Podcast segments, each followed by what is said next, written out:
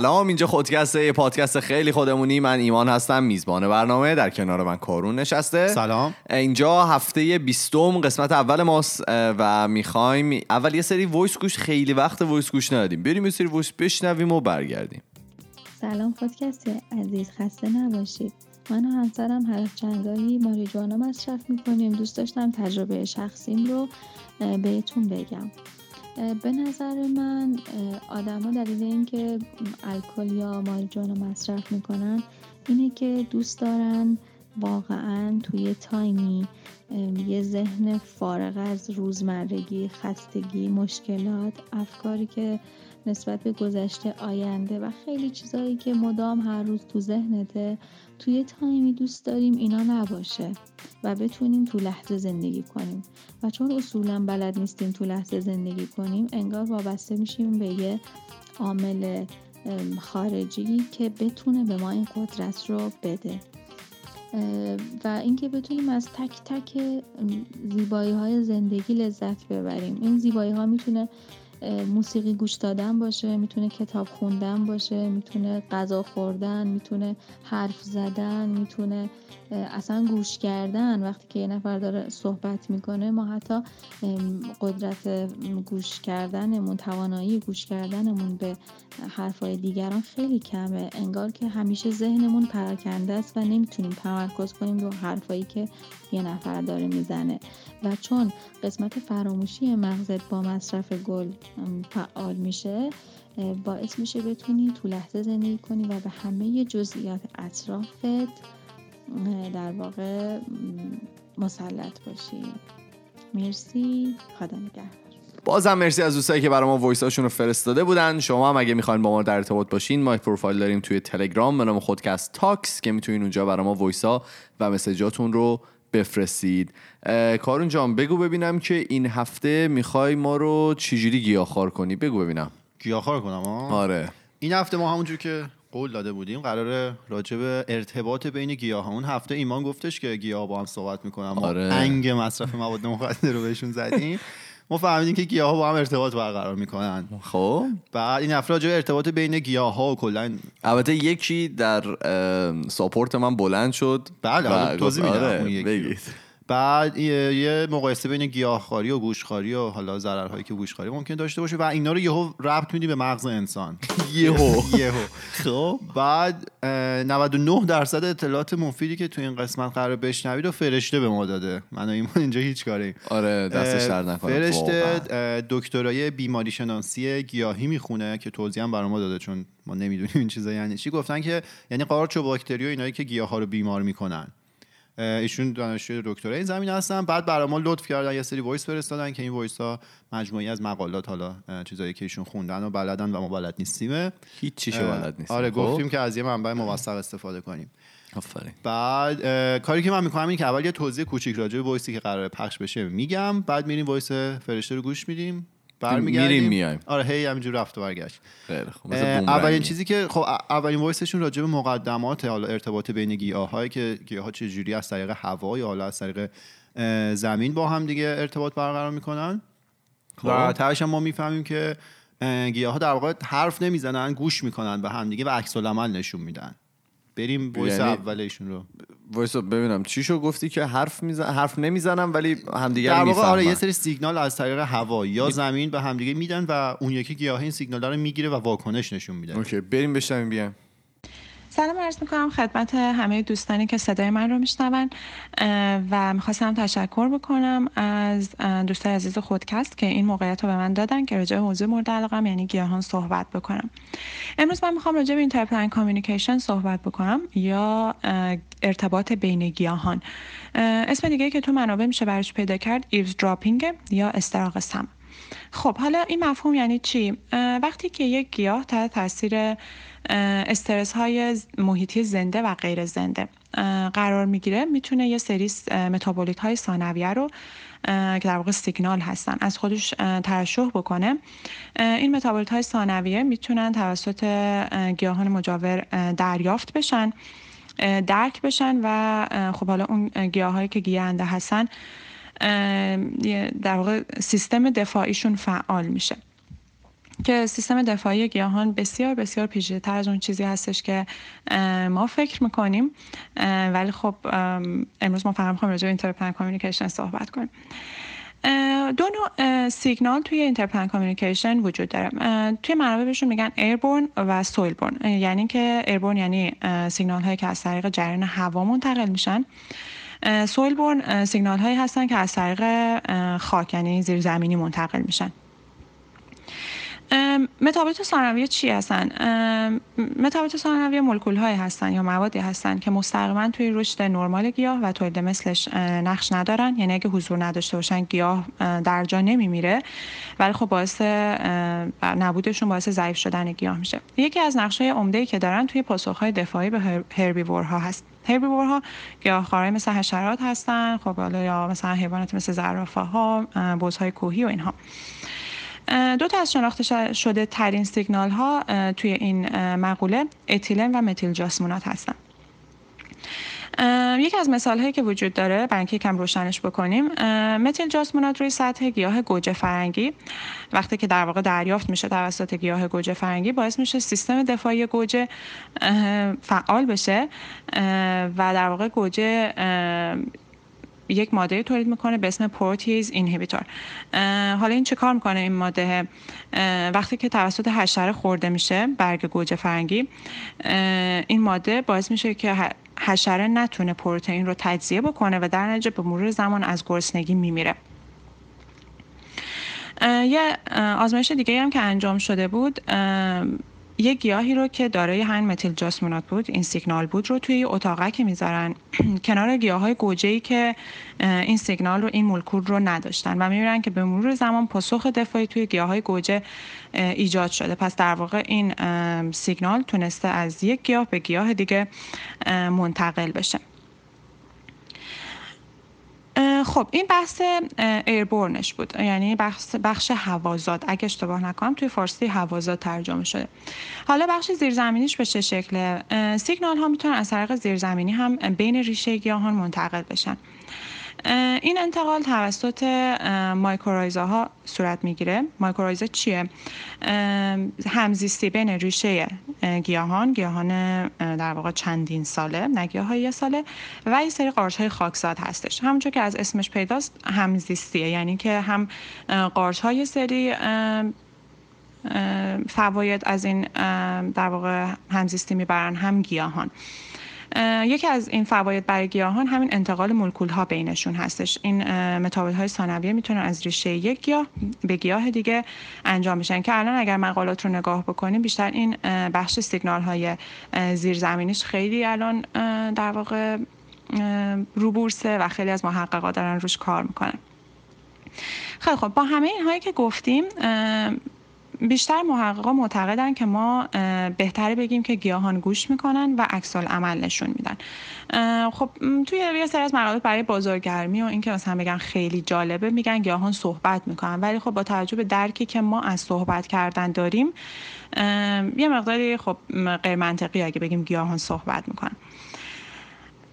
ولی گیاهان می‌تونن استراق سم بکنن خب این مقدمات این ارتباط بین گیاه ها بود؟ بعد تو قسمت بعدی ایشون راجع به یه تحقیقی صحبت می‌کنن که انجام شده توی منطقه بوده توی فکرم آفریقا که یه سری بز مردن ولی گیا ببخشید ولی زرافه هایی که بز؟ آره یه سری بز میمیرن یهو. فوت می‌کنن بعد یه خب. سری یه محققی رو مسئول این کار می‌کنن که برن ببینن چرا این بزا مردن ولی مثلا حیوانات دیگه مثل زرافه که تو اون محل بوده چرا نمردن؟ خب. حالا این آقا میرن نه حالا آقای خانم این محقق میرن نگاه می‌کنن می‌فهمن که این زرافه که یه سری گیاه ها رو میخورده این گیاه ها یه سری سیگنال می‌داده به یه سری گیاه دیگه که پایین بودن. که اون سیگنال باعث می‌شده اون بوزا رو بزن بکشه. حالا بریم دیتیلش رو بریم بگه. بریم بریم.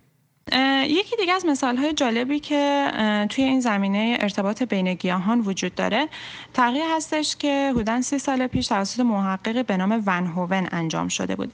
از محقق خواسته بودن که ببینه برای چی در یک منطقه در جنوب آفریقا حدود سه هزار بز کوهی از بین رفتن. در صورتی که ظرافهایی که توی اون منطقه وجود داشتن همه حالشون خوب بوده و مشکلی نداشتن. نتیجه آزمایششون نشون داد که یک درخت آکاسیای تنها توی منطقه وجود داشته و بعد با یک فاصله در جهت جریان باد یک مجموعه دیگه ای از درخت های آکاسیا وجود داشتن. زرافه ها از اون درخت آکاسیا اون تنها درخت آکاسیا تغذیه می‌کردن به علاوه درخت های دیگه از گونه های دیگه. ولی بوز های کوهی محل تغذیهشون فقط محدود می‌شده به اون مجموعه درخت های آکاسیا و در واقع غذای اصلیشون برگ درخت آکاسیا بوده.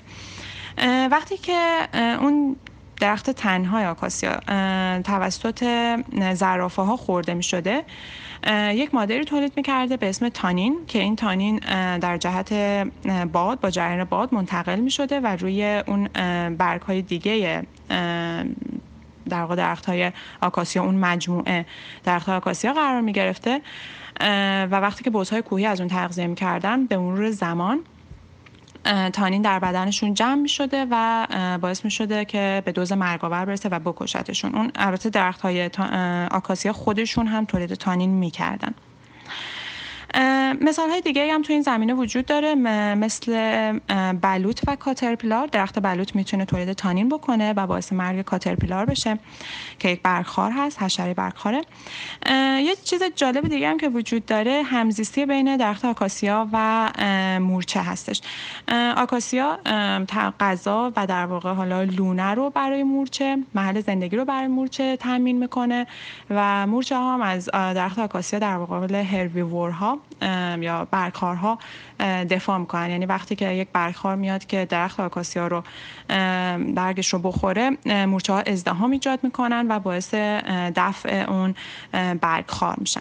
بعد حالا الان تا اینجا فهمیدیم که چجوری اینا می‌تونن ارتباط برقرار کنن در واقع. یعنی مثال عملیش رو دیدیم که واقعا ارتباط برقرار می‌کنن.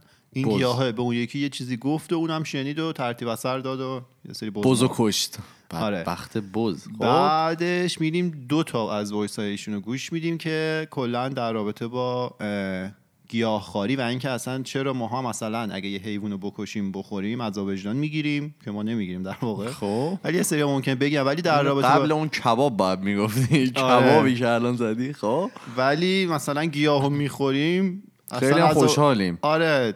بعد میگیم که گیاه ها مغز ندارن. و این درسته. گیاه ها مغز ندارن ولی در واقع درد رو احساس می‌کنن. یعنی عصب دارن بدون اینکه مغز داشته باشن. درد رو احساس می‌کنن ولی نه مثل ما انسان ها یعنی تو وقتی که گاز رو می‌کشی به اون برگ گیاه آره. صد درصدشون احساس می‌کنه و از درون زجه می‌زنه. ولی نه به مدل ما. برای همین ممکن بعضی فکر کنن درد رو نمی‌فهمن. حالا بریم گوش بدیم فرشته بیشتر توضیح میده. بریم بریم.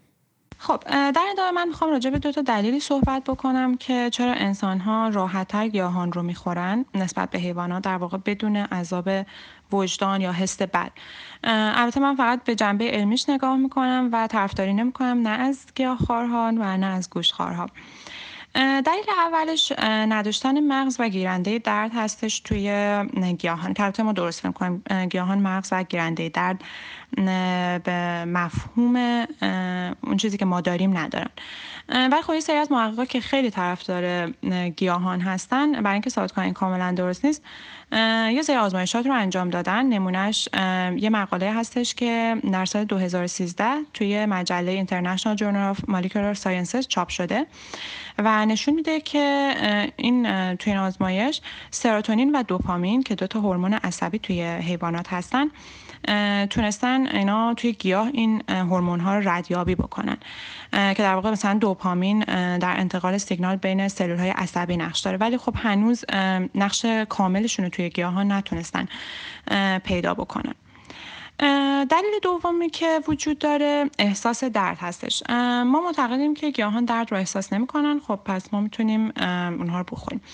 باز هم همون محققایی که خیلی طرفدار گیاهان هستن متفاوت فکر می‌کنن. اونا میگن که تعریف علمی درد یه چیز دیگه است.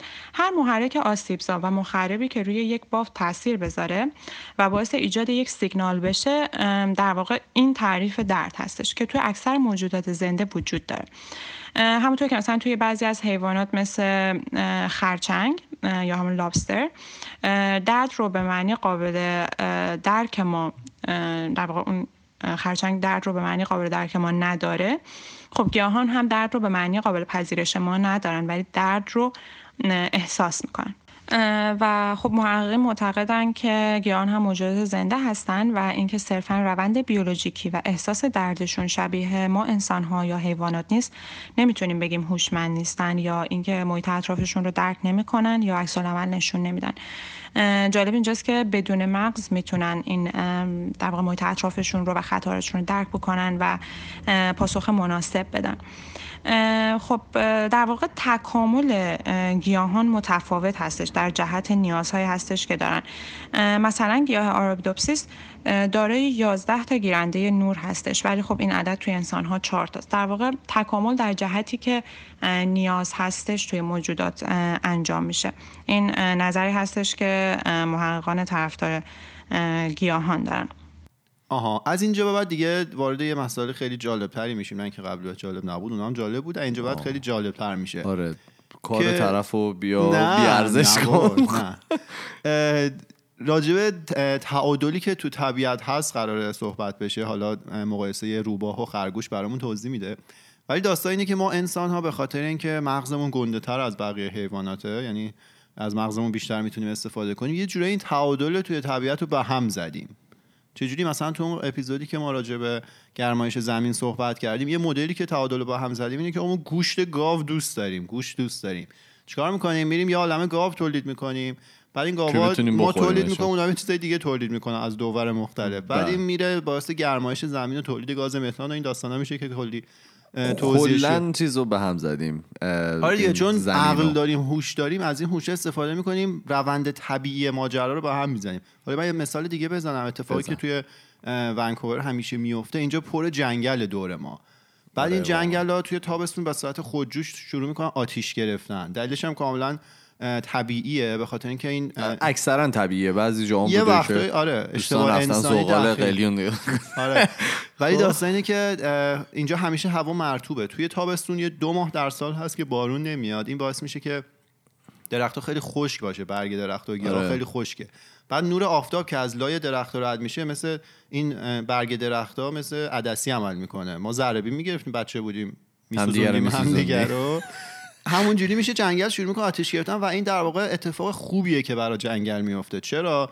چون اون درختی که پیره خشکه. آره. خشکتره. درخت جوون و سالم تره و نمیسوزه. اون خشک و پیره میسوزه در واقع باعث میشه اون خاک حاصل خیستر بشه و باعث میشه دوباره جنگل رشد کنه. حالا آدما واسه اینکه جلوگیری کنن از این کار میان در واقع یه کاری می‌کنن که این آتیش سوزیه به تعویق بیفته دیرتر اتفاق بیفته. مثلا درخت های پیر رو تر نگه دارن حالا به هر نحوی دیتیلش رو من نمی‌دونم.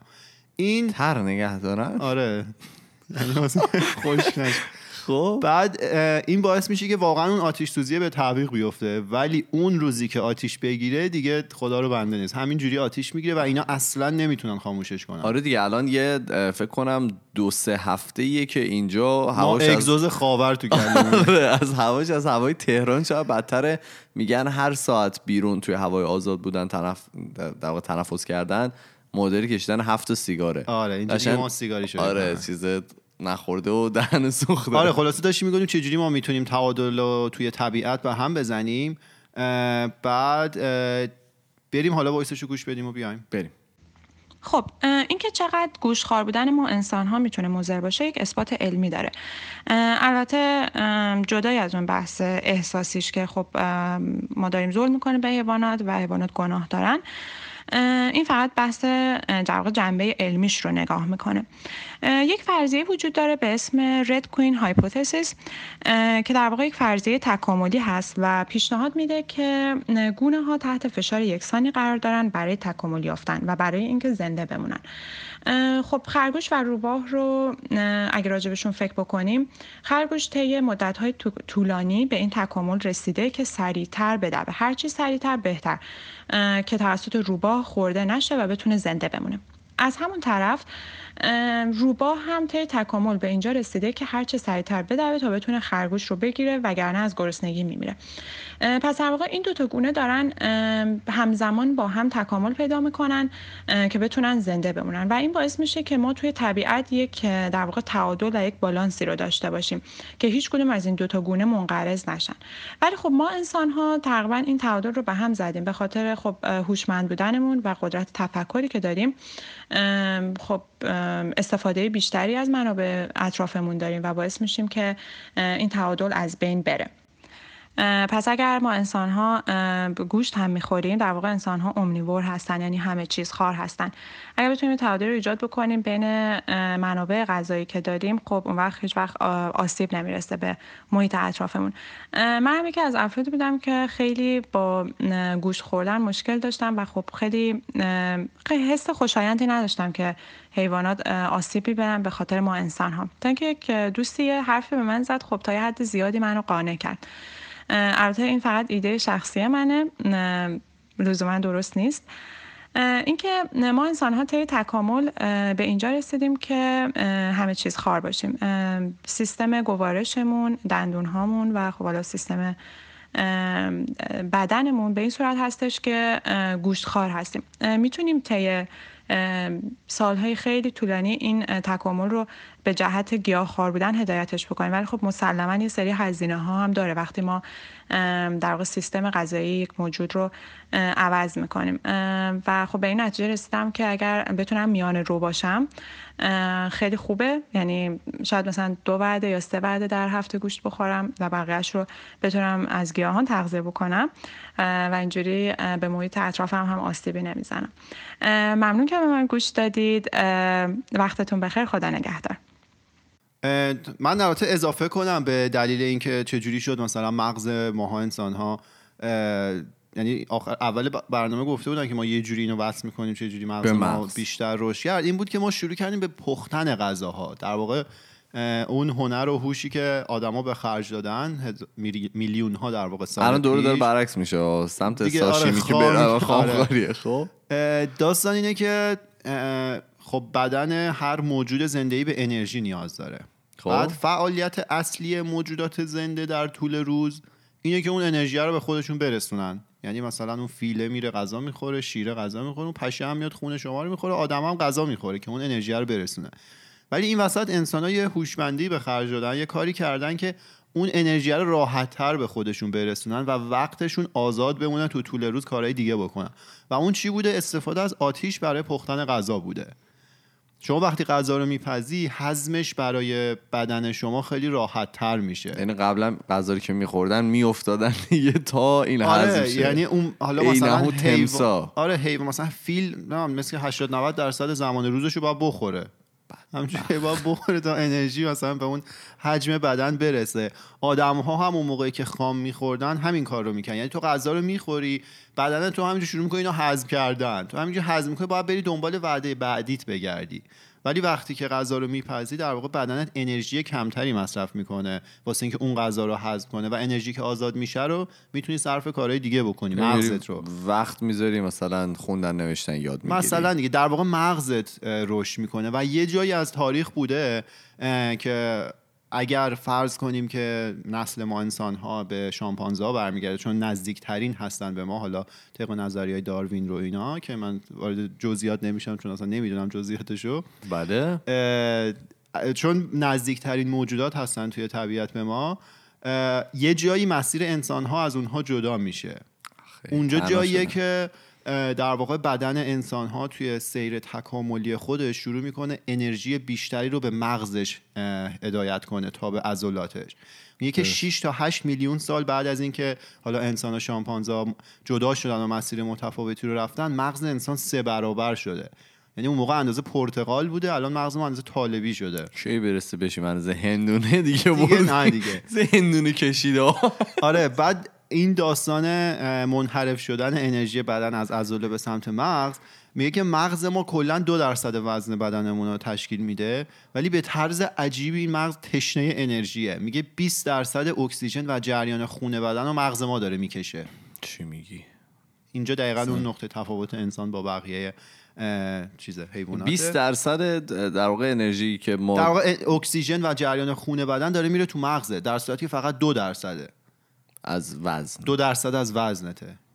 و در واقع میگن گرونترین یا پرمصرفترین ارگانیه که توی بدن ما انسان ها وجود داره مغز ماه حتی من یه نکته این وسط بگم یه باور غلطی هست همیشه میگن مثلا ما انسان ها 10 درصد مغزمون رو فقط داریم استفاده می‌کنیم. نه نه انیشتین بوده که این 10 اون درصد فیلم چیزه لیمیتلس اتفاقا من دیشب. داشتم نگاه آره می‌کردم اونو من قبلا دیدم. ولی خب. می‌خواستم این باور باور غلطیه. بله. این رو اثبات کردن که اینطوری نیست که ما 10 درصد مغزمون رو استفاده کنیم. یه سری دلیل کاملا منطقی داره. مثلا من یکیشو بگم اینه که میگن اگه ما فقط 10 درصد مغزمون رو استفاده می‌کنیم چرا اون آدم هایی که یک بخشی از مغزشون آسیب دیده ممکنه توی فعالیت های روزمرهشون دچار مشکل شده باشن؟ اگه فقط 10 درصد ممکنه آسیبه به اون 90 درصد رسیده باشه ولی ما همچنان می‌بینیم مشکل ایجاد شده. پس این نشون میده ما داریم از تمام مغزمون استفاده می‌کنیم و در واقع سی تی اسکن هایی هم که کردن دیدن ما حتی توی انجام دادن ساده ترین کار یعنی ما داریم آب می‌خوریم همه مغزمون فعاله. خب. و اینکه این باور غلطی چون من یادم همیشه به ما می‌گفتن می‌گفتم ما داریم 10 درصدش استفاده می‌کنیم بعد تو مدارس هم دیگه معلمایی که خیلی خود شیرین بودن اینو به اون بچه‌ای که مثلا نمرش خوب نمیشه میگه تو دیگه مثلا یه درصدش هم به زور داری به زوده. ولی اینا دروغه. احساس م... دروغه اصلا یهو. آره ما همش استفاده می‌کنیم. یهو دستاش ورده بالا میگه اینا دروغه. فکر کنم به خاطر اینی که آدما می‌خوان که در مورد خودشون احساس بهتری داشته باشن. مثلا میگن این مثلا فقط ده درصد از توانایی منه یه جورایی. نمی‌دونم این از کجا اومده. حالا اون چیزی هم که من میخوندم خودشون هم نمی‌دونستن. یه پیپری بوده یه جا یه زمانی منتشر شده که ده درصد رو راجع به چیز دیگه ای داشته می‌گفته. ولی خلاصه مد شده همه دنیای ما یه عدد تک رقمی دیگه ماکسیموم ساختن در موردش. آره ده. رو داریم میشنویم میگن که شما انقدر مصرف می‌کنید ولی اینا دروغه. دروغه. آقا دروغه. همش دروغه. اگه که راست میگم بیا روبرو کنیم. من آخرش فقط می‌خواستم از فرشته تشکر ویژه بکنم. کلی وقت گذاشت پیپر خوند و خلاصه کرد. چون من اگه می‌خواستم اینا رو بخونم حالا نمیفهمیدم خلاصه کردنش که دیگه واویلا می‌شد. دست در نکنه. دست شما درد نکنه فرشته خانم. مرسی که تو این اپیزودم با ما بودید. ما میریم قبلش بذار تمام راه های ارتباطی رو بگم یه, رو، یه دور همینطوری. ما توی تمام فضای مجازی مثل توییتر تلگرام فیسبوک اینستاگرام همه جا اسمم خودکسته و اگر که می‌خواین برای ما حالا voice بفرستین یا می‌خواین با ما حالا صحبت بکنین ارتباط مستقیم داشته باشین بهترین راهش اه، تلگرامه ما توی تلگرام یه دونه پروفایل داریم به نام خودکست تاکس. که می‌تونین اونجا برای ما وایس ها و مسیجاتون رو بفرستید. ما شاید دیر جواب بدیم ولی جواب میدیم. قول میدیم که یه ذره سرمون خلوت‌تر بشه همه رو جواب بدیم. الان از پایین شروع کردیم داریم میایم بالا. من یه توضیح دیگه هم بدم. ما این هفته همونطوری که حالا در برنامه های قبلی هم گفتیم در واقع برنامه آخر فصل دوم ماست. من هم شروع کردم دارم میگم در واقع همینطوری هی. و اینکه ما این هفته سه تا برنامه داریم. امروز که سه شنبه است و چهارشنبه و پنج شنبه پنج شنبه می‌خوایم اون برنامه که حالا قراره امروز live بریم رو پخش بکنیم. و اینکه به سرعت برمیگردیم دیگه. میریم یه تغییراتی که قولشو میدیم آخر انجام نمیدیم و میریم انجام بدیم و برمیگردیم. ما میریم و فردا با یه موضوع جدیدی که برمیگردیم. فعلا خدافظ خدافظ